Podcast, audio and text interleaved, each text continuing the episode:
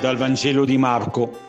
In quel tempo il re Erode sentì parlare di Gesù perché il suo nome era diventato famoso. Si diceva Giovanni il Battista è risorto dai morti e per questo ha il potere di fare prodigi. Altri invece dicevano è Elia. Altri ancora dicevano è un profeta, come uno dei profeti. Ma Erode, a sentirne parlare, diceva quel Giovanni che io ho fatto decapitare è risorto. Proprio Erode, infatti, aveva mandato ad arrestare Giovanni e lo aveva messo in prigione a causa di Erodiade, moglie di suo fratello Filippo, perché l'aveva sposata. Giovanni infatti diceva a Erode, non ti è lecito tenere con te la moglie di tuo fratello.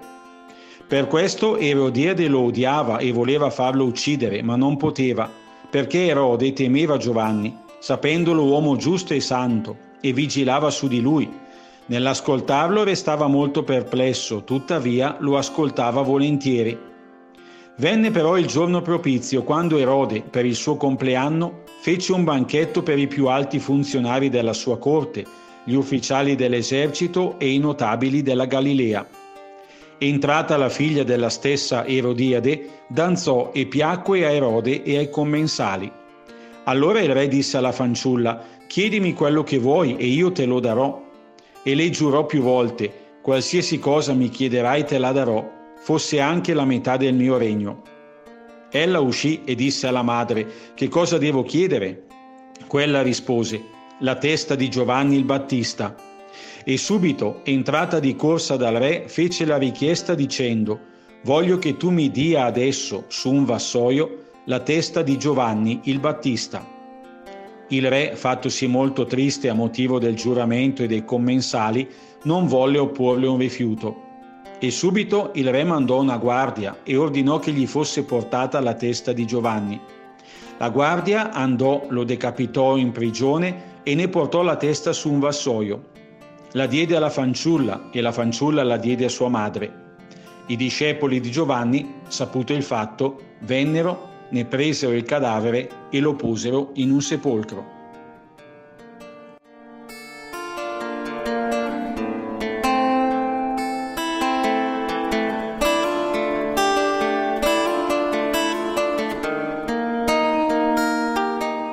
È curioso vedere che quando nasciamo siamo tutti preziosi, belli, ma anche tanto fragili, poveri e bisognosi di tutto.